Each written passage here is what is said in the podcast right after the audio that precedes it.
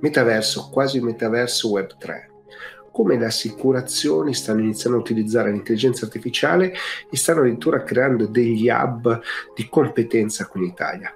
Bene, questi sono gli argomenti della nuova puntata dell'Ete.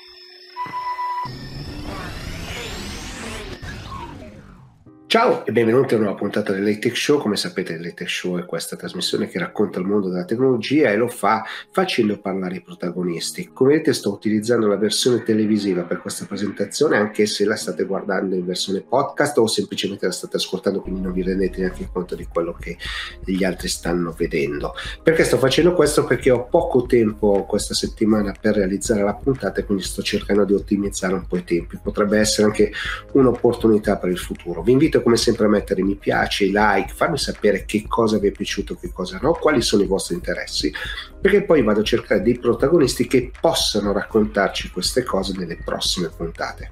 Ma a questo punto partiamo.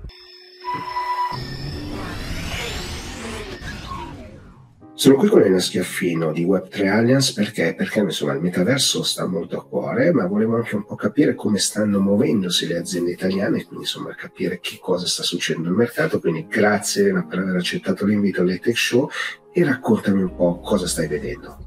Allora, eh, io rappresento questa Web3 Alliance che è l'insieme di un po' di aziende storiche che eh, molte delle quali hanno iniziato ad operare con la primissima wave del web 1.0, quindi stiamo parlando di 1994-1995.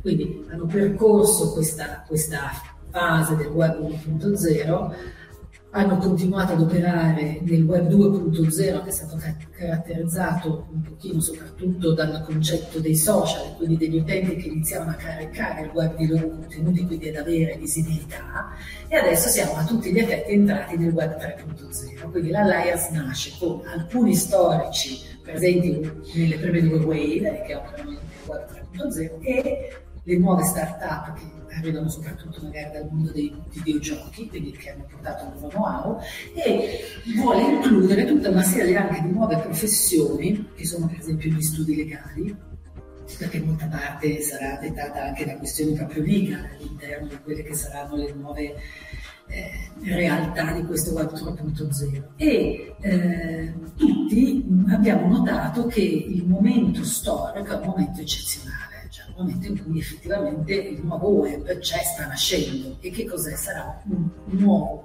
web molto più emozionale, a tre dimensioni, che però vede una criticità. In che cosa? Cioè perché le persone non stanno capendo niente di questo nuovo chiamiamolo, molti lo chiamano metaverso perché è una parola semplice da pronunciare, perché di fatto Meta ne ha fatto proprio nome e fa dire, degli spot pubblicitari che peraltro sotto certi punti di vista aiutano anche a comprendere una piccola parte di questo 3.0, ma la realtà è che stiamo assistendo alla convergenza, io dico, di circa otto tecnologie differenti c'è sicuramente un problema di tassonomia, quindi ognuno di noi dice ma che cos'è il metaverso? Quando anche noi abbiamo fatto questa intervista agli imprenditori per capire cosa conoscete voi del web 3.0 del metaverso, perché si usa la parola metaverso? Perché magari il web 3.0 è troppo complicato per alcuni, per altri invece è troppo banale. Quindi diciamo che il problema attuale più grande è fare chiarezza sulla tassonomia, tant'è vero che come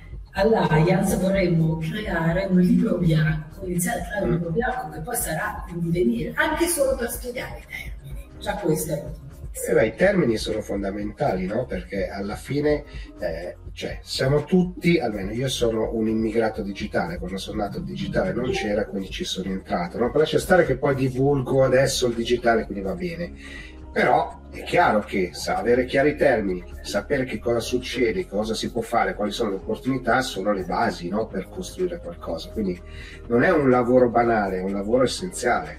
Esatto, per cui la ricerca è stata una prima ricerca sul mondo imprenditoriale italiano da cui è emerso che circa il 75% degli intervistati aveva sentito parlare di queste tematiche, però solamente per esempio il 4% ne ha fatto seguire, oltre alla conoscenza, un'azione diciamo, concreta.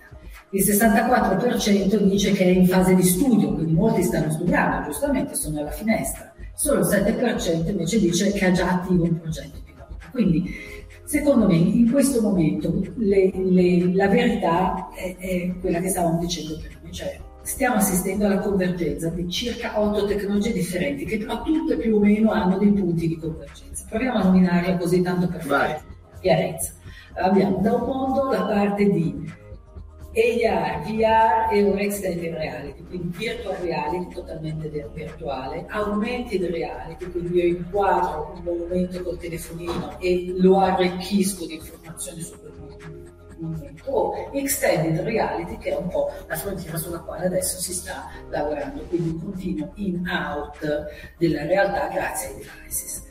Poi abbiamo il mondo degli Oculus. Il mondo degli Oculus è fatto da questi Oculus attualmente troppo costosi per diventare un oggetto di massa, anche troppo grossi, la nuova versione è già alleggerita, lanciata da Meta, stiamo un po' tutti aspettando cosa farà per esempio Apple con i suoi occhialini telefonini, quindi quando noi andiamo a vedere il primissimo iPhone per esempio ci sconvolgiamo per quanto fosse piccolino oggi. Chi gli Oculus nuovi che, che, che, arriveranno, che dovranno essere poi messi sul mercato, dovranno quindi essere più leggeri, a un prezzo più accettabile, però oggi le esperienze che si possono fare con questi strumenti sono strepitose. Quindi io invece di essere seduta qua a un desk posso trovarmi come sono andata sulla Napurna, posso trovarmi a fare la Parigi Dakar, posso essere fisicamente su Luna Rossa, posso vedere la Terra dalla stessa dire, base della Cristoforetti mi giro e vedo quindi non un film in dimensioni, ma sono immersa in una realtà reale, perché la riprendo con un video, oppure virtuale, totalmente ricostruita in 3D. No? Quindi sono già due esperienze differenti.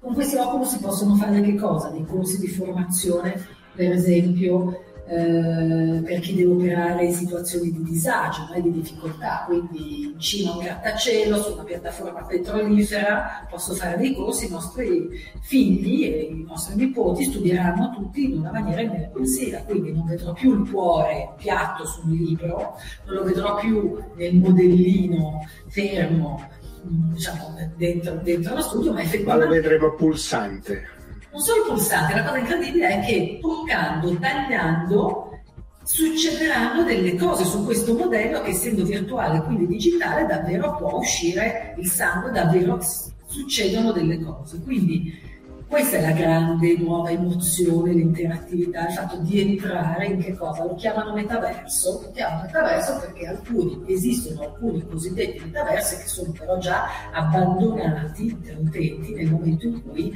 non sono così performanti come per esempio l'esperienza che si ha con i videogiochi. Perché ho quell'esperienza nei videogiochi? Perché ho tanta banda, ho dei PC molto performanti, quindi ho dire, degli apparati hardware che mi consentano l'elaborazione in tempo reale di queste interazioni, chiamiamole grafiche. Se noi ci spostiamo sul web, che è questo, no? il nuovo web 3.0, già oggi entriamo in determinati metaversi, già oggi iniziamo ad avere delle interazioni emozionali, ma certamente abbiamo ancora bisogno di la banda, i creatori di contenuti, eh, delle guide fatte in un certo modo. Quindi questo è diciamo, un'altra parte del, del, del gioco del, della nuova web 3.0. E poi abbiamo ancora tutta la parte della cosiddetta intelligenza artificiale, che fa la differenza perché io posso costruire un avatar e ad esempio utilizzare, far prendere una macchina un linguaggio di una persona e quindi poi far parlare l'avatar, stare completamente seduto al mio desk, magari in montagna, far parlare un avatar con la mia voce perché il sintetizzatore, quindi estremo un testo, riproduce la mia voce e parla in nome per e poi abbiamo, sempre per concludere nella tassonomia, queste differenti tecnologie che però poi concorrono insieme, abbiamo tutta la parte della blockchain e degli NFT. È un altro mondo ancora che però è molto importante perché? perché si basa sul concetto che internet non dovrebbe essere come è stata oggi un po' governata dai PFU, ma deve essere più democratica, non deve essere polarizzata, ma si parla appunto di internet decentralizzata, quindi le cosiddette DAO, Decentralized Organization, e sulla blockchain operano poi appunto tutto il concetto degli NFT che anche, anche in questo caso sono un altro tema. Allora, ci fate una bellissima panoramica, no? Raccontandoci quali sono gli abilitatori di questo nuovo, nuovo, modo di navigare, chiamiamolo così perché dobbiamo semplificare anche se poi non è così. Stiamo, il web si sta impadronendo dello spazio e noi ci stiamo impadronendo dello spazio del web, cioè un po' entriamo noi in uno spazio o se è una realtà aumentata è lo spazio digitale che entra nelle nostre vite, no? Quindi e hai toccato però una parola magica all'inizio, è una questione di emozioni, no? Cioè la grande differenza sarà quello che noi riusciremo a provare, che esperienze faremo no? con questi esatto. sistemi. E questo è il grande passo, no? Quando mi raccontavi il cuore, quindi come studieranno i ragazzi, no? Il bello è proprio questo, cioè riuscire a vedere le cose nella loro totalità e non in piccole parti o porzioni come siamo stati abituati. No? Questo è un cambiamento che vale per il lavoro, vale per il divertimento, vale per qualsiasi tipo di cosa. No? Quindi questo è il, secondo me il succo, l'esperienza, l'emozione e il poter vedere cose che prima non potevi vedere in quella maniera. Esatto, adesso noi per esempio stiamo realizzando per alcuni clienti che cosa? Delle immaginati delle fiere virtuali, meta-human, no? human verso, cioè io, noi riusciamo un po' come era Piero Angela che riusciva a ricostruire nel suo studio il Colosseo piuttosto che eh, degli ambienti appunto del passato. Nello stesso modo noi oggi possiamo fare questa potremmo fare questa, questa poll e io potrei tirare fuori degli oggetti, per esempio dei building, dei palazzi che non sono ancora stati costruiti, che quindi hanno un tempo in realtà nella vita reale di costruzione molto ampio, noi grazie al 3D che abbiamo in mano iniziamo a, dire, a navigarlo, a mostrarlo. Quindi i, i, sarà, secondo me, bisogna vedere il web 3.0 anche un modo per essere sostenibili, quindi si dice che consuma tanto, effettivamente, perché consuma energia, che è un altro degli elementi che lo sta un po' trattenendo, e tuttavia io potrò risparmiare moltissimo sui costi delle fiere, perché non avrò bisogno di muovere fisicamente il macchinari molto costoso, muovere tantissime persone, quindi possiamo anche solo con gli ologrammi far comparire in scena eh, durante, dentro a questo appunto stand metà reale, metà virtuale, degli oggetti, delle macchine, spiegare come funzionano e poi riutilizzarle all'infinito. Quindi bisogna anche scrivere le regole di questo Web 3.0 affinché sia sostenibile per tutti, quindi per l'ambiente ma anche per le aziende. Quindi l'investimento economico delle aziende deve essere poi funzionale a creare realmente delle efficienze. E questo lo stiamo già facendo, per esempio. Però tu hai fatto anche un accenno a che già un sistema economico, cioè il web 3.0, avendo gli NFT, le criptovalute e tutto quanto, no? a differenza di quanto abbiamo visto, noi vissuto con Second Life, che era un'ottima tecnologia, non matura per l'epoca, perché purtroppo non avevamo banda, non avevamo computazione, quindi capacità di calcolo per fare certe cose. No? Oggi nell'insieme abbiamo anche un sistema economico che potrebbe reggersi, no? E già lo vediamo nei videogiochi, gli NFT sono diventati un, quasi una normalità, non è vero, però lo sta diventando, ma vediamo che lo sport, per esempio, lo sta adottando. No? Se guardo gli Stati Uniti, tantissimi si stanno muovendo lì e non sono ancora magari nel metaverso, però iniziano a dirti usa gli NFT, usa le criptovalute, iniziamo a capire cosa succede. Non c'è un, un piano di adozione, se vogliamo, una spinta dolce, il nudging, come, come si suol dire, come dicono quelli bravi, che ci porta verso questo. Però si sta creando proprio un, un ecosistema completo. Sì, sì. Oh, leggevo oggi che appunto Meta ha appena annunciato che su Instagram eh, potrai, diciamo, eh, operare con gli NFT. La stessa Apple ha pubblicato le guidelines, eh, mentre prima era vietato fare ricorso all'interno delle app alla compravendita di NFT, adesso ha pubblicato le guidelines per cui eh, si possono anche pubblicare app in cui ci sia compravendita di NFT. Quindi, e eh, loro comunque il loro business del 30% non lo mollano, eh? cioè una volta che no. hanno capito che c'è quella percentuale e poi loro ci giocano su questo. Eh. Credo abbiano dichiarato, forse l'ha fatto Instagram, che fino al 2024 non dovrebbero trattenere alcune. No, no, no, no, vabbè, ma Meta, il percorso di Meta mi sembra chiaro, no? Cioè, ci vogliono portare lì, loro hanno investito tanto su questo e quindi è ovvio che il loro percorso. Quello di Apple è sempre quasi stato un percorso parallelo, se pensiamo alla realtà aumentata l'hanno quasi portata istituzionalizzata loro no? nel, nel, con l'iPhone se ci pensiamo e poi invece quando si parla di metaverso sono sempre stati un pochino rigidi, poi piano piano vediamo che le cose si sgretolano. Esatto, quindi la cosa secondo me importante oggi è questa, cioè non demonizzare la tecnologia perché è, troppo facile demonizzarla e invece serve, io ho usato una parola, no? molta umiltà e nell'apprendere, nello sperimentare, perché eh, il tempo di apprendimento è lungo per persone di diciamo, un'epoca precedente, forse per i giovani nativi digitali dire, nascono con queste tecnologie, quindi conoscono solo queste e partono da lì in avanti.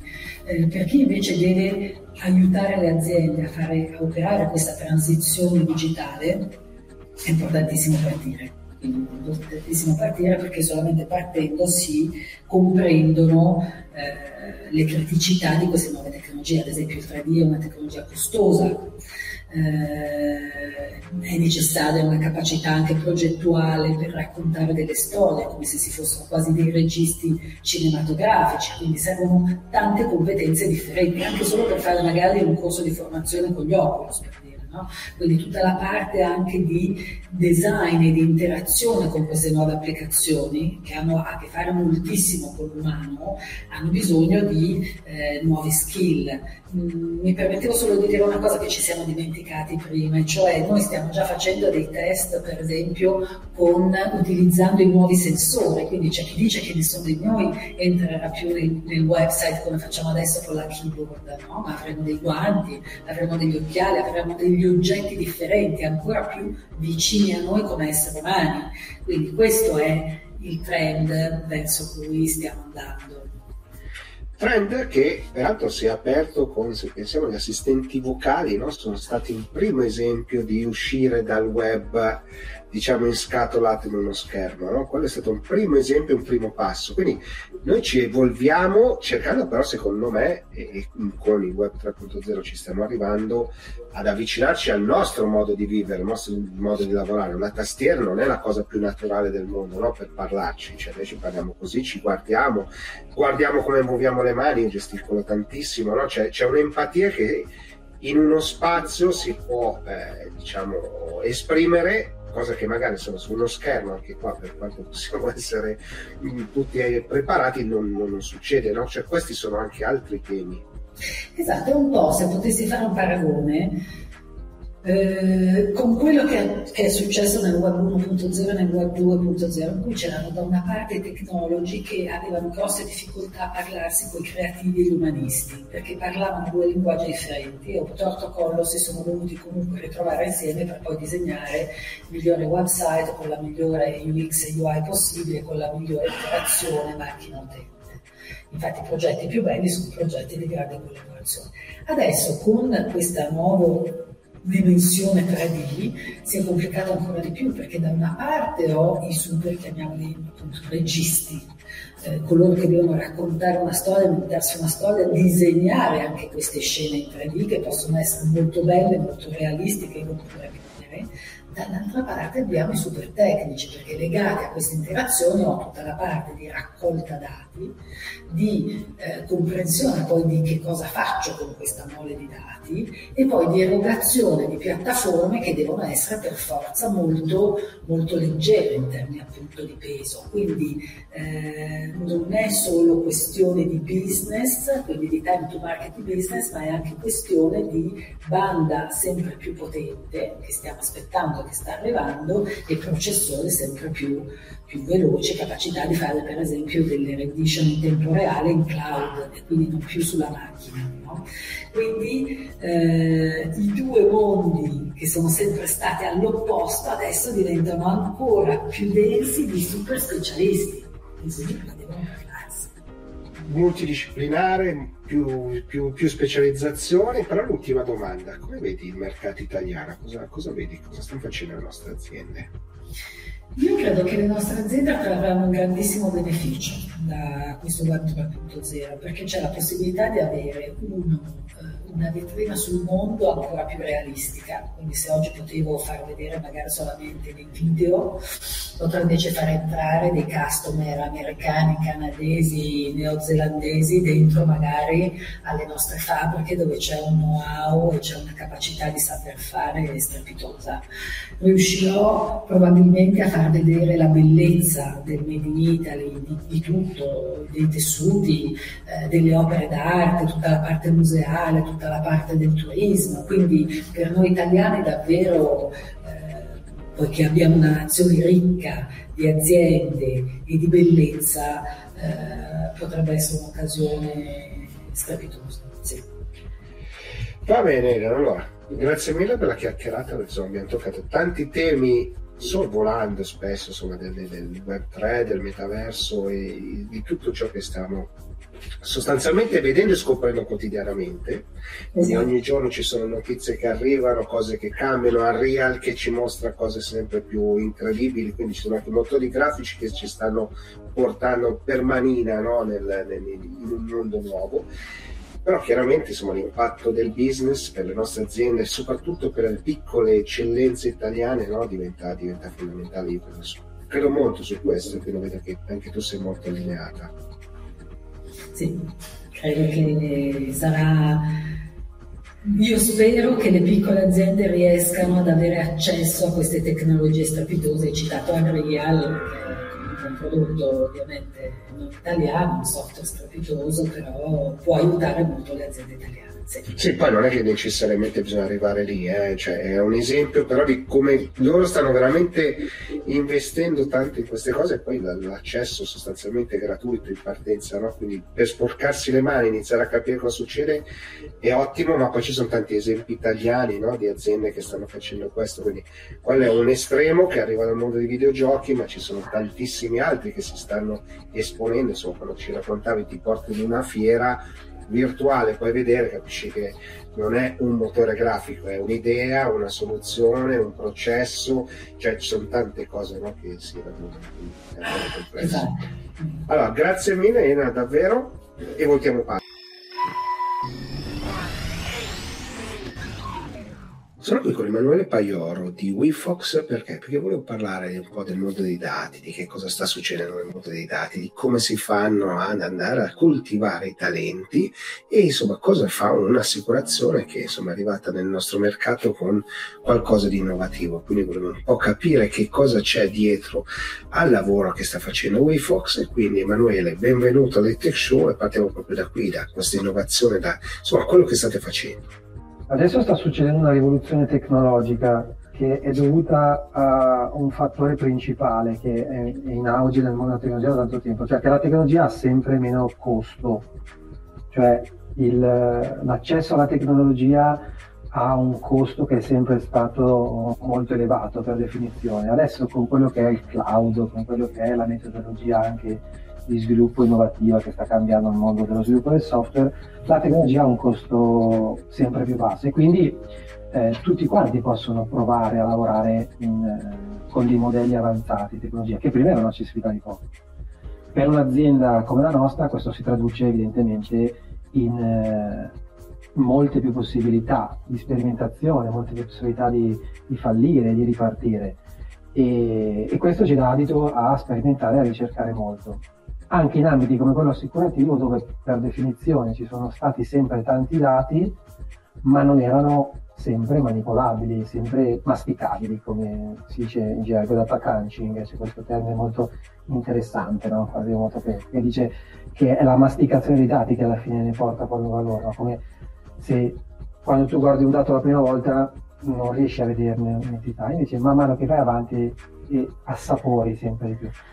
È vero, eh, è vero, perché il dato in sé poi è poco significativo, devi metterlo in relazione col resto, lo continui a elaborare, quindi un altro dato sintetico e quello genera valore e crea esatto, valore. Esatto, questo è un percorso virtuoso, è un percorso virtuoso che si basa sull'aspetto tecnologico che dicevamo prima, cioè l'aspetto di avere accesso alla tecnologia, ma anche a una cultura del dato, che è quella che dicevi anche te, e è la messa in relazione con altri dati. No? C'è un termine che si chiama data silos, cioè il fatto di avere dei contenitori che tra loro sono separati come dei bicchieri e che faticano a essere messi in relazione fra di loro come se fossero ingredienti di una ricetta, ma che se miscelati assieme danno fuoco ad altro. Ecco.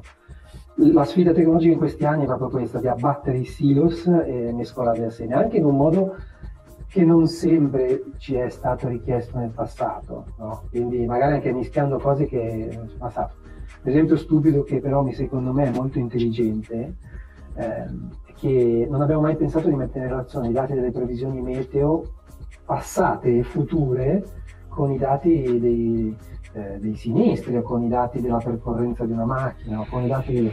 E non è interessante, cioè, dati, le previsioni di non sono di certo un'innovazione tecnologica, ma questo invece, eh, eh, questo, questo, connubio, questo, questo, cercare un collegamento è secondo me importante. Eh, quello che è stato fatto è accelerare tantissimo questo processo, soprattutto con, con i dati meteo, e questo aiuta tantissimo la capacità di dare un valore nuovo al dato, a quello che è il, il valore intrinseco no, del dato. Allora, voi siete, siete, una compagnia che insomma, non è entrata da tanto tempo no, sul mercato italiano, però insomma siete comunicate parecchio, siete andati a cercare secondo qualcosa di diverso. Eh, il dato ovviamente è al centro vostre, dei vostri pensieri da sempre, quindi proprio vi ho studiato e quindi sono andato un po' a capire cosa avete fatto. Detto questo, in miriade di dati, uh-huh. opportunità di manipolarli sul cloud e quindi riuscire ad avere delle, delle estrapolazioni, quindi scegliere e avere delle decisioni migliori, no? poter scegliere tra varie possibilità e le, scegliere le cose migliori. Detto questo, c'è però una complessità dietro che è enorme, no? E questo vorrei che un po' mi raccontassi, senza sì. entrare nei dettagli. Eh? Sì, sì, sì. La, no, hai detto giusto, la complessità sta nella manipolazione del dato. Uh, quello che si utilizza solitamente è un approccio uh, innanzitutto uh, etico al dato. Quindi la cosa più importante che noi facciamo è che quello che noi produciamo come dati è un valore per l'utente finale eh, la comunicazione che noi facciamo verso i nostri clienti eh, è quella di, di, questo tipo. Se noi riusciamo a raccogliere più dati sulla tua esperienza di vita, sul tuo modo di guidare la macchina, sul tuo modo di vivere, noi possiamo fornirti un'esperienza migliore. Questo non è uh, che un messaggio importante per l'utente. Um, questa cosa qui però non toglie, questa cosa, quest'etica del trattare il dato non toglie la fatica di eh, guardare il dato Cosa facciamo noi eh, con i dati? Innanzitutto è quello che dicevo prima, è mettere in correlazione dei dati che mh, mm, non sembrano avere una relazione tra di loro. Prima dicevamo al dato del, del meteo con il dato della percorrenza della macchina, ma anche banalmente al tuo stile di vita che hai, a, se, come eh, nella zona dove vivi, quindi non so, eh, correlare i dati che, sono, che, arrivano dalle banche dati, come tutta la parte di open, di open data che lo Stato ci mette a disposizione, eh, le banche dati, così come le banche dati diciamo, che il mondo assicurativo ha a disposizione, correlarli tra di loro. Eh, e quindi il, l'obiettivo è eh, sfondare un po' il, il, il, legame che il dato ha fine a se stesso per metterlo in correlazione con gli altri. Questa cosa avviene eh, costruendo quello che eh, in gergo tecnico si, chiama, uh, si chiamano data lake. No? È l'evoluzione di quelli che negli anni passati eh, sono stati data warehouse, sono stati tutto il mondo del, eh, delle prime business intelligence, eh, di più ormai di vent'anni fa. Eh, questo è un utilizzo del dato eh, diverso, eh, che fa parte innanzitutto della capacità di avere il dato fresco, real time, condizione imprescindibile. quello che noi facciamo in questo momento è rendere accessibile a Uh, rendere accessibili i dati nuovi a uh, persone internamente uh, diverse. Perché? Perché in, come dicevamo prima, per guardare il dato serve l'accesso alle persone e per avere accesso alle persone servono degli strumenti. E questi strumenti devono essere real time. Quindi quello che facciamo è costruire un'infrastruttura che ci permetta di avere accesso all'interno dell'azienda alle persone che possono creare valore, che quindi possono guidare il business in funzione di questi dati. Facciamo degli esempi per non rimanere così, così a alto livello. Noi possiamo raccogliere i dati delle macchine connesse. Quindi noi possiamo sapere da una macchina connessa, ovviamente con la posizione dell'utente, qual è il percorso casa-lavoro. Okay. Eh, questo senza che l'utente ci dica qual è la tua casa e qual è il suo lavoro. Eh, ci sono, c'è un'informazione importante rispetto a quello che eh, avviene, eh, al, a quello che l'utente dà, che se io chiedessi questa informazione all'utente magari sarebbe eh, viziato a dire, non so, ma alcuni giorni non faccio smart working, alcuni giorni non vado in ufficio, ma alcuni giorni faccio una strada diversa, non importa, no? Eh, quello che invece la macchina ci dà, che, eh, perché la maggior parte delle macchine in commercio dal 2012 in avanti sono macchine connesse, quindi sono capaci di mandare i dati direttamente uh, ai provider, è, far, è, saltare questo passaggio con l'utente e avere l'accesso al dato. E qui secondo me, come dicevo prima, si, si consegna un valore nuovo al, al, al dato. No? Quindi, ok, ma se tu fai questo percorso e su questo percorso ci sono questi ostacoli, probabilmente tu non sei mai accorta, ma sappi che ci sono, ok, ci sono queste problematiche, c'è un passaggio a livello, c'è una scuola, c'è, un, eh, c'è una fabbrica, ok, e quindi ci sono diversi pericoli. Ecco, quindi l'informazione che possiamo dare è che se noi sappiamo i percorsi che tu fai, le strade che fai e conoscendo le problematiche di questo percorso, noi possiamo aiutarti a cercare una polizza che abbia attenzione per te su quelle che sono le tue abitudini. Okay? È tutto ovviamente anonimizzato perché tutto il dato viene caricato anonimizzato, quindi si mischia con tutti gli altri, poi è chiaro che viene presentato all'utente. personalizzato all'utente perché Appunto. correttamente quello serve a lui, non è che serve a qualcun altro. Serve, anzi, se io in, in, anni ho imparato che se presenti un dato troppo anonimo all'utente, l'utente non crede che tu gli stia presentando un lavoro o un dato giusto. Cioè, se presenti qualsiasi Questo vale per gli utenti ma vale anche per le aziende. Eh? Nel vale momento che vai da, da, qualcuno e non gli presenti bene la situazione, ovviamente ti guarda con diffidenza. Sì, perché poi è facile adesso fare fact checking, no? quindi anche con fare data quality, quindi sapere che se quel dato lì che io sto costruendo un'analisi è vero o è falso, è facile andare alla fonte di informazione originale e capire se questo dato è giusto o sbagliato. E, e di conseguenza per come è stato usato. Quindi sai, è facile dire qualcuno mi sta proponendo qualcosa perché me l'ha manipolata, o invece qualcuno sta dando qualcosa perché veramente per me ha un valore e semplicemente gli ha dato una chiave di lettura, come nel percorso casa lavoro. E adesso arriviamo all'ultima domanda, che è quella invece sui talenti, no? nel senso che si lavora in un ambito nuovo, no? quello dei dati. Insomma, io organizzo il Data Management Summit qua in Italia, quindi anzi ti inviterò quando ci sarà la prossima edizione, sappilo perché ci molto quello che stai raccontando. Poi lì ovviamente ci si rivolge a dei tecnici, quindi il livello insomma, di conversazione sarà un po' diverso eh, però eh, la domanda è sui talenti, no? Cioè, chi arriva oggi e chi state cercando e insomma, co- come si sta evolvendo questo mondo?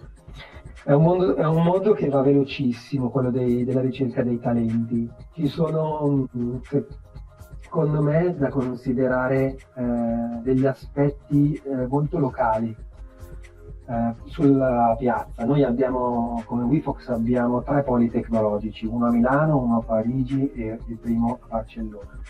Ent- questi tre poli tecnologici hanno l'ambizione di raccogliere intorno allo stesso luogo fisico virtuale ehm, dei talenti che sono mh, non solo eh, delle persone di alto livello per la sulla loro competenza, ma anche che permettono di parlare la stessa lingua. Sulla piazza di Milano, e quindi sul mondo i mercati sono più importanti dell'Italia, eh, c'è una commistione di talenti anche in ambito tecnologici diversi da quello del mondo dell'insurance. Pensiamo al fintech, ma pensiamo anche alla grossa distribuzione organizzata, così come al mondo mh, dell'e-commerce o del procurement ehm, sono talenti, eh, in questi ambiti lavorano delle persone che magari non avrebbero mai pensato di lavorare nel mondo dell'assicurazione, nel mondo del fintech. Per quello che secondo me eh, importa è far capire a queste persone che anche cambiando eh, diciamo, eh, il settore merceologico si possono applicare le stesse tecnologie, soprattutto in un mondo in cui quello dell'assicurazione dove dobbiamo per forza basarci sulle conoscenze, i talenti che arrivano da tanti ambiti. Io arrivo dal mondo dell'e-commerce, prima ho fatto advertising eh, e quindi ancora prima ho lavorato sulla piccola distribuzione, eh, sui PMO e quello che è adesso la mia cultura di, in WeFox è ovviamente il frutto di quelle esperienze in altri mercati. Quindi il fatto di cercare dei talenti a Milano è perché si possono cercare all'interno di piani merceologici che sono comparabili e quindi si possono beneficiare da una conoscenza su nuovi ambiti. Questo dà anche un pochettino di freschezza all'ambiente perché si, si inseriscono delle figure assolutamente non viziate dal mondo assicurativo, e quindi dal concetto di polizza, di garanzia, di sinistro, di partita doppia, insomma. Poi l'ambiente eterogeneo no? aiuta, no? Aiuta. si vedono le cose in maniera diversa. Aiuta, aiuta, sì, sì, assolutamente, aiuta in un modo che non si immagina neanche. Quindi l'apertura de, de, di questo hub è per la ricerca di talenti che non pensano di essere adatti al mondo assicurativo, ma che in realtà lo sono. La piazza di Milano poi è anche una piazza secondo me molto importante perché non deve essere seconda a nessuno resto dell'Europa. Questo un po' come italiani, soprattutto nel mondo della tecnologia, siamo un po' viziati a essere i secondi no? o i terzi. Però, credo, che, però credo che questo sia un ambito in cui noi possiamo emergere e, e voi me lo dimostrate, no? nel senso che Parigi, eh, Barcellona, Milano, no? non, è più, eh, non guardiamo più altre... Eh, no. Insomma, tipicamente no, era Londra, Londra. gli Stati Uniti, no? tipici. Esatto, l'asse tecnologico è sempre stato Londra, ma Londra e la parte oltreoceano, la Silicon Valley, ma anche la parte newyorkese ha tanto software. Esatto, quindi è importante capire che noi non possiamo essere secondi, anzi, secondo me con la nostra expertise possiamo andare veramente eh, ben oltre la necessità di, eh, di, quello che ci può offrire gli altri, diciamo, gli, gli altri assi. No? gli altri assi, la um, capacità di eh, la capacità di esprimersi all'interno del mondo tecnologico eh, a tutto respiro, di quelli tecnici, ma anche quello della formazione, quello de- della sperimentazione, secondo me devi avere una sottocultura che ti aiuti a far germogliare questi talenti. Cioè, io continuo a fare, anche personalmente mi sono messo ultimamente perché volevo eh, assaggiare composto il mercato italiano e nell'ultimo periodo ho colloquiato 40 persone, solo io. Eh, caspita, un bel numero. Eh. È un bel numero, eh, lo, mi piace perché voglio capire qual è il background attuale e molte di queste persone secondo me possono dare molto ma non trovano il posto per poter sperimentare, per poter sbagliare. Quello che WeFox vogliamo lasciare con questo hub è la capacità di permettersi anche ai giovani, ai laureati, ma anche le scuole superiori o semplicemente gli appassionati un posto per sperimentare per poter capire che quello che loro magari fanno nella loro cameretta che, non è gar- che, è la stessa cosa del garage americano no? può avere un'applicazione. Può avere un'applicazione, può avere un'applicazione che magari non è multimiliardaria ma che è il primo passo perché tu capisca che l'innovazione tecnologica può veramente essere magari la tua vita magari un pezzettino della tua vita ma sicuramente può dettare un, un valore. Quindi eh, perché no perché non vieni a provare Perché io ho apprezzato tantissimo eh, questo aspetto per cui sono, sono, venuto a cercarvi per questo motivo no? perché insomma per un hub a Milano sull'intelligenza artificiale e avere questo tipo di prospettiva davanti cioè non andare a cercare il super mega esperto perché tanto qualcuno dentro ce l'avrete per forza tu sei sì, lì, sì, ma andare anche a vedere chi può portare innovazione no? veramente dal basso quindi credo che questo sia sì un aspetto importante, non aver paura di andare a prendere da altri settori, non aver paura di, non aver paura di sbagliare, perché poi tu l'hai detto un paio di volte con la frase lì e sai che alla fine mi ha colpito. Quindi... Sì, sì, sì. Questa io, io, se penso al mio passato, ormai è, è, è quasi 25 anni che lavoro su questo mondo. E, um, io tanto, mi sarebbe tanto piaciuto avere un mentore alcune volte, a posto per sbattermi la testa per team. Certo, mi aiutato sicuramente però cioè, come hai detto tu, gli esperti ce li abbiamo, però questo esperto deve essere mentore, no? eh, il concetto dello sviluppatore o del data scientist che sta allo sviluppatore, il data scientist sta allo sviluppatore nel mondo dei dati, a scelta che lavora nella sua, sopra il mondo, sì, vale come figura mitologica. Ecco, è una figura mitologica. Però è una figura mitologica fine a se stessa, come azienda mi serve sicuramente per risolvere un problema, magari per deliberare anche una funzionalità molto importante, non mi serve per costruire una cultura di innovazione all'interno degli altri. E quindi alla scelta preferisco qualcuno che eh, si, si, trovi in mezzo a, una, a, un posto a cui io possa offrire cibo mm, gratuitamente per tutta una giornata, per, non è che mi eh, crea un grosso problema, ma che come prima cosa costruisca un network di persone attorno a, a queste idee e che le possa far crescere. Che le possa far crescere. Eh, quello che viene dopo, secondo me, la capa- quello che non può venire dopo come azienda, secondo me, tutto deriva dal fatto che tu sei capace di innovare all'interno di questo piccolo cerchio di persone. Dopo, se una cosa funziona, è, è a legame cambia E ne sono convinto anch'io. Allora, Emanuele, grazie davvero, è stata una bellissima chiacchierata si parla di innovazione, di dati, di, di, di, anche di casi concreti, quindi di come si porta valore con quelli e si è finito insomma con eh, raccontarci un po' una visione che voi avete no? di, di, questo mondo e questo è molto, l'ho molto apprezzato. Quindi. Grazie davvero e voltiamo pagina. Grazie.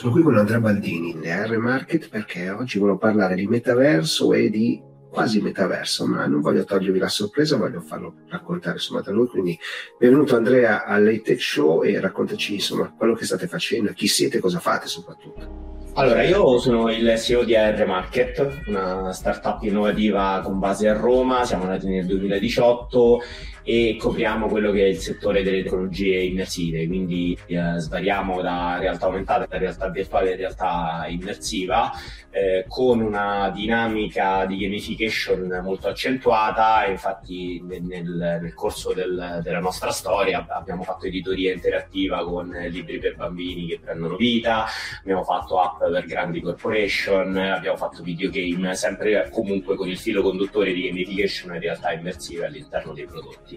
Nel percorso de, de, de, della, della, storia della startup, a un certo punto ci siamo resi conto che c'era un grosso problema, cioè che noi in realtà stavamo facendo educazione non solo a livello di business, ma anche a livello di consumatore.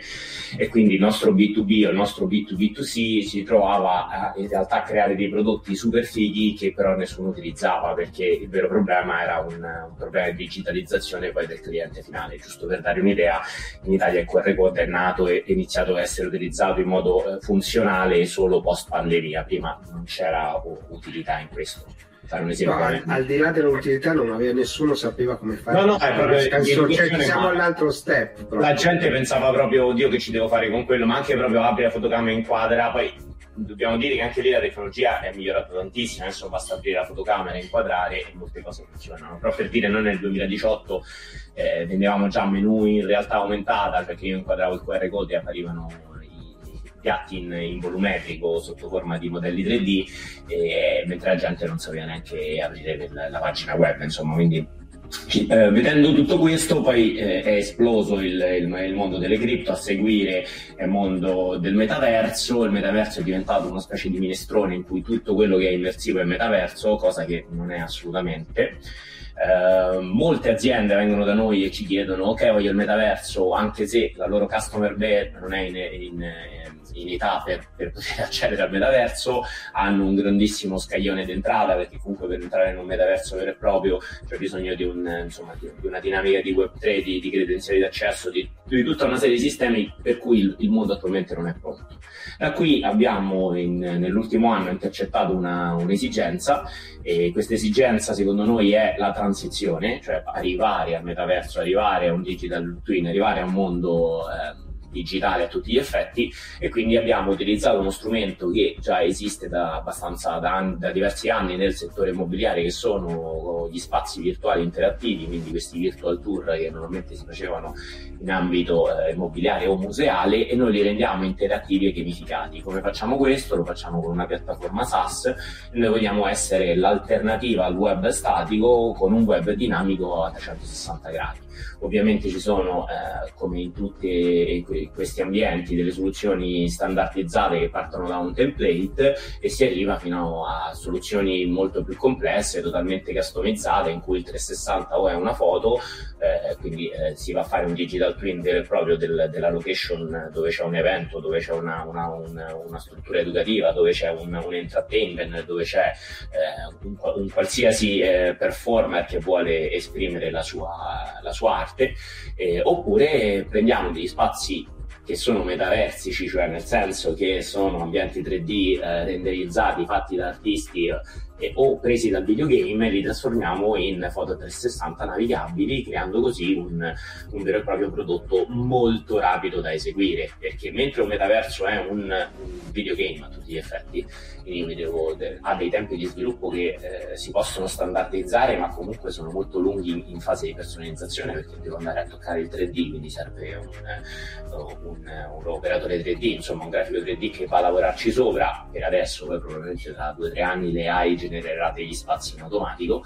Uh, quindi noi creiamo questi spazi, sono molto più rapidi, parliamo di uh, giorni e al massimo settimane, mentre sul metaverso parliamo di mesi. Uh, la, la secondo, il secondo aspetto è che quello che si carica all'interno di questi spazi è per lo più web, quindi è embeddabile eh, all'interno con delle web frame, quindi già tutto il contenuto che qualsiasi persona cliente ha sui canali classici, quindi PDF, video, eh, gli stessi modelli 3D eh, usando i, i, viewer 3D, eh, audio, podcast, tutto quello che noi abbiamo normalmente su un sito web sotto un'interfaccia statica, questa diventa un'interfaccia dinamica, fino poi a personalizzarlo con i green screen trasformo una persona reale in un avatar, posso integrarci una, una webcam eh, una webcam conference all'interno, quindi c'è anche la possibilità di un, un, PowerPoint interattivo a tutti gli effetti, quindi io sono in controllo dello spazio virtuale e porto a navigare nella mia casa, nel mio spazio, delle persone che normalmente sono in un ambiente statico, come può essere un, uno Zoom in cui c'è soltanto eh, la centralità di questa camera. In questo momento tu non puoi girare e guardare la mia, eh, la mia stanza, per fortuna, sono disordinato. Eh, in, in, quello che noi proponiamo invece lo spazio diventa 360, quindi molto più intuitivo, perché io clicco sulle cose cose che mi interessano visivamente, quindi è qualcosa che eh, colpisce l'attenzione visivamente, eh, piuttosto che eh, magari avere un, un, non interattività in quello che faccio, perché alla fine eh, il problema del sito web o della videoconferenza è che io sono passivo, sono, assolutamente sono, non posso giocare, insomma. Ah, mi è piaciuta due cose, il quasi metaverso, cioè ti porto ad esplorare uno spazio senza aver bisogno di tutta una serie di tecnologie sotto che insomma sono un problema e un'opportunità perché chiaramente riconoscere l'utente, poter usare gli oggetti, insomma c'è tutto un mondo di opportunità lì L'altro aspetto secondo me molto molto interessante è che si può usare qualsiasi tipo di device a questo punto e a quel punto si apre e, e, da lì che mi è piaciuta molto la vostra idea, cioè diventate estremamente divulgativi no, su queste tecnologie. Sì, sì, infatti il nostro, il nostro principio è il, la scalabilità. Um, il metaverso ha un, due funzionalità, o lo, lo, lo, gioco come un videogame da un PC performante, che è un, un grosso problema, o comunque anche da un telefono ma performante performante, sul mercato non tutti abbiamo il device performante, soprattutto a livello di computer, a livello di telefono è un pochino meglio, eh, però per esempio ci sono anche lì grossi problemi, cioè un Android per la diversificazione dei software eh, delle case madri del, dell'hardware hanno grossi problemi di fruibilità perché è compatibile con uno e compatibile non con l'altro. Eh, uguale per, um, per, i computer, eh, quindi se non ho abbastanza RAM, eh, il metaverso vero e proprio non ci entro, si pianta il, il computer, per non parlare parlare poi della connessione e rientriamo in tutto in un altro settore e ovviamente se no deve avere un VR, ma il VR parliamo dello 0,0001% della popolazione che eh, lo ha e parliamo dello, mi sembra dello 0,5% al mondo che ha provato un'esperienza di VR tramite cardboard o tramite device. Noi parliamo di, veramente di una, di una nicchietta perché poi cioè, distinguerlo dal VR del, del, della PlayStation che non è business oriented, non permette a, a chiunque normale di accedere, ma soltanto sulla parte molto gamificata. Noi siamo invece democratici, cioè questa tecnologia è web-based, funziona ovunque, su qualsiasi device, funziona in cache, quindi nel momento che io arrivo sul sito lo tiro giù il, il virtual che vado a vedere e la seconda volta che entro sarà velocissimo, quindi molto democratica da quel punto di vista, molto eh, semplice da usare perché le nostre stanze sono eh, stanze interattive con dei pulsanti, quindi a me viene in automatico, vedo un pulsante e lo clicco. Eh, quindi mh, secondo noi questa è la transizione per ottimizzare costo-beneficio di chiunque vuole affacciarsi al nuovo mondo senza spendere milioni, perché non, non, ci scordiamo che chi ha fatto, cioè sono usciti gli articoli poche settimane fa, cioè qui si è stato speso un miliardo di euro per 32 utenti attivi, la stessa Facebook con Horizon col suo metaverso parla di 27.000 utenti eh, su un, una, una customer base di un miliardo e mezzo, cioè stiamo parlando cioè, oggettivamente Siamo all'inizio di un percorso. no? sì, un inizio del percorso anche perché il device ha, eh, è molto bello, anche l'ultimo Quest, bellissimo, però ha un entry point di, di pricing che inizia a diventare impegnativo, mentre l'Oculus Quest 1 e 2 avevano dei prezzi consumer based, il next step per aumentare la qualità è diventato molto più alto. Il, il secondo aspetto è sempre un device per famiglia, quindi vuol dire che se io sono in 5 in casa, che facciamo? Lavoriamo o spendiamo 10.000 euro, non, non è credibile mentre i device lo abbiamo tutti. Eh, tra l'altro sui telefoni e sull'iPad l'effetto metaverso è molto carino perché c'è il giroscopio, quindi se io mi muovo posso muovermi col dito all'interno come una normale esperienza, ma se non mi guardo in giro e inizio a creare quello che è veramente il metaverso, cioè uno spazio digitale che è un clone o un'opportunità per quello esistente. Assolutamente. Allora, eh, vorrei chiudere con una domanda molto seria, nel senso che eh, voi facendo questo tipo di progetti immagino che vi arrivino tante richieste, non so, di creare degli NFT, no? Perché insomma, sai che le aziende seguono un po' anche le mode sotto Sì. questo aspetto, no? Eh, come vedi questa, questa crescita di questo mercato? Allora, guarda, ehm, per noi l'NFT è un enabler. Fino adesso un NFT è stato, eh, scusami il termine, testato sulla massa, eh, eh, creando... In maniera un po' così, diciamo, creative, diciamo. dai. No, ma diciamo che se- normalmente quando una nuova tecnologia viene testata sul grande pubblico viene fatta con un hype. L'hype è stato, diventa collezionista di un qualcosa artistico, punto. In realtà l'NFT è molto di più. L'NFT, anche nella nostra ottica, è un enabler, cioè un qualcosa che permetterà al mondo digitale di interagire con quello fisico. Eh, le NFT diventeranno chiavi, chiavi per collezionabili continuativi. In quest'ottica noi abbiamo creato anche un'app che permette la visualizzazione dell'NFT, sia che sia artistico che 3D, in realtà aumentata nello spazio che ci circonda. Perché questo? Perché l'NFT, una volta che è creato, non può essere modificato, è una chiave eterna. Però questa chiave eterna all'interno di una serie di applicazioni o di spazi o addirittura in ottica di Web3 mi permetterà un accesso continuo. Faccio un esempio, sono un artista, genero un NFT a inizio carriera o anche un NFT molto famoso, quindi sono un artista famoso, genero un NFT da 100.000 euro, ma quell'NFT mi fa entrare nel sito privato del mio- artista o in generalmente ogni volta che viene un nuovo, un nuovo concerto in automatico viene generato un QR code su Ticket One che mi genera un, un biglietto VIP in automatico quindi sono un- il futuro di quello che sarà il nostro rapporto eh, con le aziende, con l'artista, con chiunque abbia qualcosa da dire. Quindi uno strumento potentissimo che per adesso ha uno scaglione d'entrata del fatto che è un pochino difficoltoso aprire il wallet e quindi per chi non è digitalmente evoluto Sì, un quella è la barriera d'ingresso più importante. Però in realtà stiamo andando molto rapidamente verso Apple Wallet con eh, già integrato il, il sistema, quindi quello secondo me si supererà, però sono, sono la chiave, cioè eh, anche i nostri stessi spazi immersivi, io posso comprare uno spazio immersivo, emettere un tot di NFT per solo le persone che ci entreranno, venderlo, quell'NFT è una chiave costante per quello spazio su cui io continuo a cambiare contenuti. Quindi faccio un corso di formazione, genero l'NFT, io qualsiasi contenuto e qualsiasi corso farò, faccio l'esempio di un, di un, di un, di un Udemy, quello è un NFT eterno che mi fa entrare in tutte le spazi immersivi del, del sito web perché ho un NFT. Quindi non devo ricomprare continuamente, può essere, può essere anche una chiave di accesso eterna che io vado a comprare. Quindi quello sarà un importantissimo enabler per il futuro perché ci permetterà eh, di aggregare tutto que- quello prima era diviso in milioni di app in un NFT del, del- de- de- de- del- della compagnia aerea, del supermercato, tutto in un wallet che li tiene tutti insieme, quindi è, è molto più semplice perché in automatico farò eh, un passaggio del mio NFT al- alla cassa, al concerto eh, sul web e in automatico quello diventerà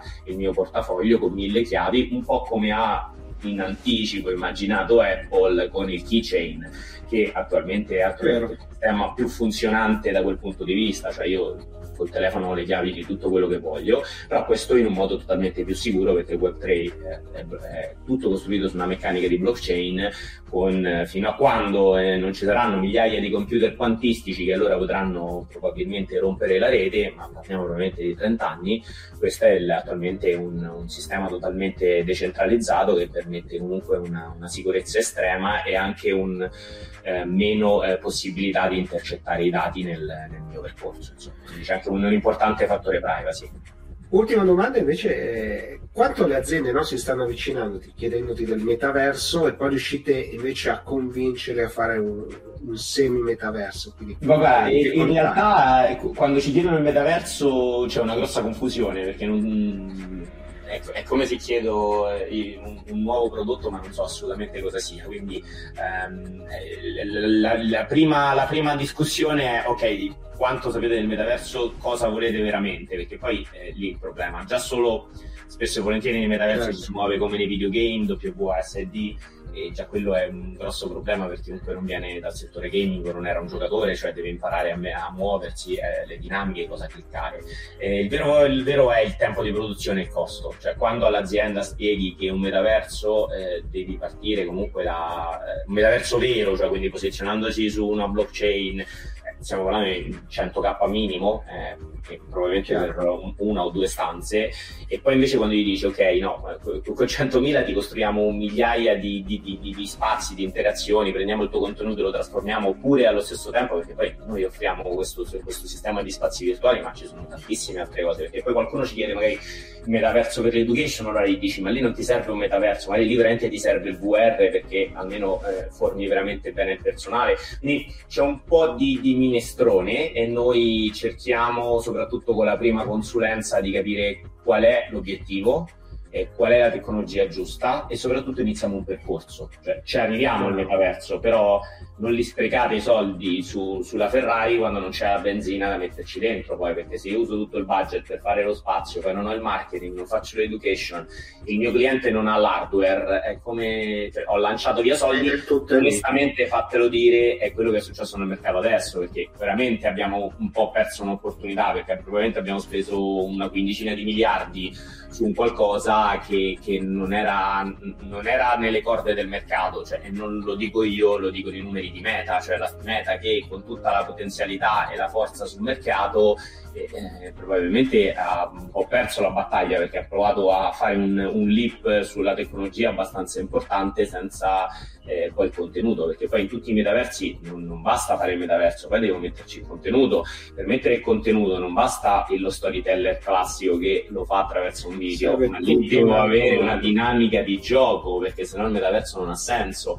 Eh, quindi poi il settore del gioco deve allo stesso tempo prendere le dinamiche del business. Non sto facendo un videogame, sto facendo un videogame che porta a un acquisto, a un'interazione, a, un, a una riflessione. Quindi anche lì eh, è un percorso e noi proprio per questo diciamo ok, non spendiamo tutto sul software o sull'hardware, ma troviamo il modo di trasformare i vostri contenuti, i vostri prodotti in qualcosa interattivo che i consumer eh, possano imparare ad usare per arrivare poi a essere totalmente dipendenti e, un digital qui. Finisco dicendo che il vero metaverso è il mondo reale. Io sono uno di quelli che, che non, non, dice ok, no, finiremo nel metaverso, faremo tutto nel metaverso. No, secondo me il metaverso è il mondo reale aumentato eh, in quell'ottica vedo che Google sul lungo sarà quello che, che, che probabilmente Google e, Apple hanno forse intuito questo, quindi un continuo passaggio tra, da, dall'opportunità fisica che mi porta al digitale e dal digitale che mi porta al mondo fisico. Quindi aumentiamo il mondo reale, non, non cioè, senso, finché dobbiamo fare una conferenza tra 10 parti del mondo e non prendiamo 10 aerei e siamo sostenibili, lo vedo super figo. Eh, quando siamo uno nell'appartamento e l'altro a 50 metri, evitiamo di usare il metaverso, ma usiamo la realtà. Mentre se invece devo fare un corso di formazione su un macchinario che non conosco e che, che mi aiuta a diventare più bravo nel mio lavoro, viva il metaverso. Insomma, ci sono cose su cui sono fondamentali. No, è chiaro, eh, bisogna un po' capire quale sarà la, il mix sì. ideale. Però n- io non sono un, un, insomma, uno di quelli che dice no, faremo tutto il metaverso. No, eh, il metaverso, come tutte le tecnologie, ci permetterà di fare delle cose incredibili senza rompere l'umanità che è alla base della nostra società, se no viviamo tutti nel metaverso. Siamo perfettamente sintonizzati. Io faccio questi incontri con le aziende e racconto proprio questo, cioè non dobbiamo credere che andremo lì perché è una cosa assurda e non è neanche possibile. Quindi, ma no, ma io perché viviamo in realtà. Succeda, perché cioè, la cosa bella è. Ci saranno gli estremi. Appena stato al Web Summit, quindi eh, conosci le persone dal vivo. Certo ehm, e, e, negli ultimi due anni ho fatto eventi digitali. Non è la stessa cosa, il networking non è, non è, il brainstorming non è uguale perché comunque siamo umani e la tecnologia deve migliorarci la vita, non dobbiamo diventare schiavi della tecnologia mai. Allora, grazie mille Andrea per questa bellissima chiacchierata insomma, di, di metaverso e quasi metaverso che però aiuta le aziende. voltiamo pagina.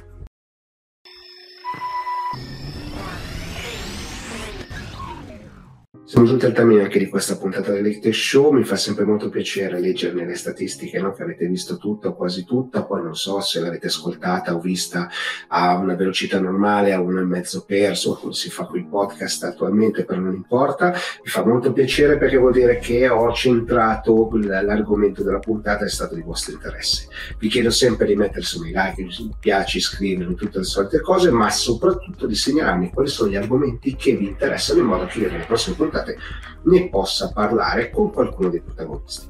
E a questo punto non mi resta altro che di nuovo ringraziarvi e darvi appuntamento alla prossima puntata. Ciao!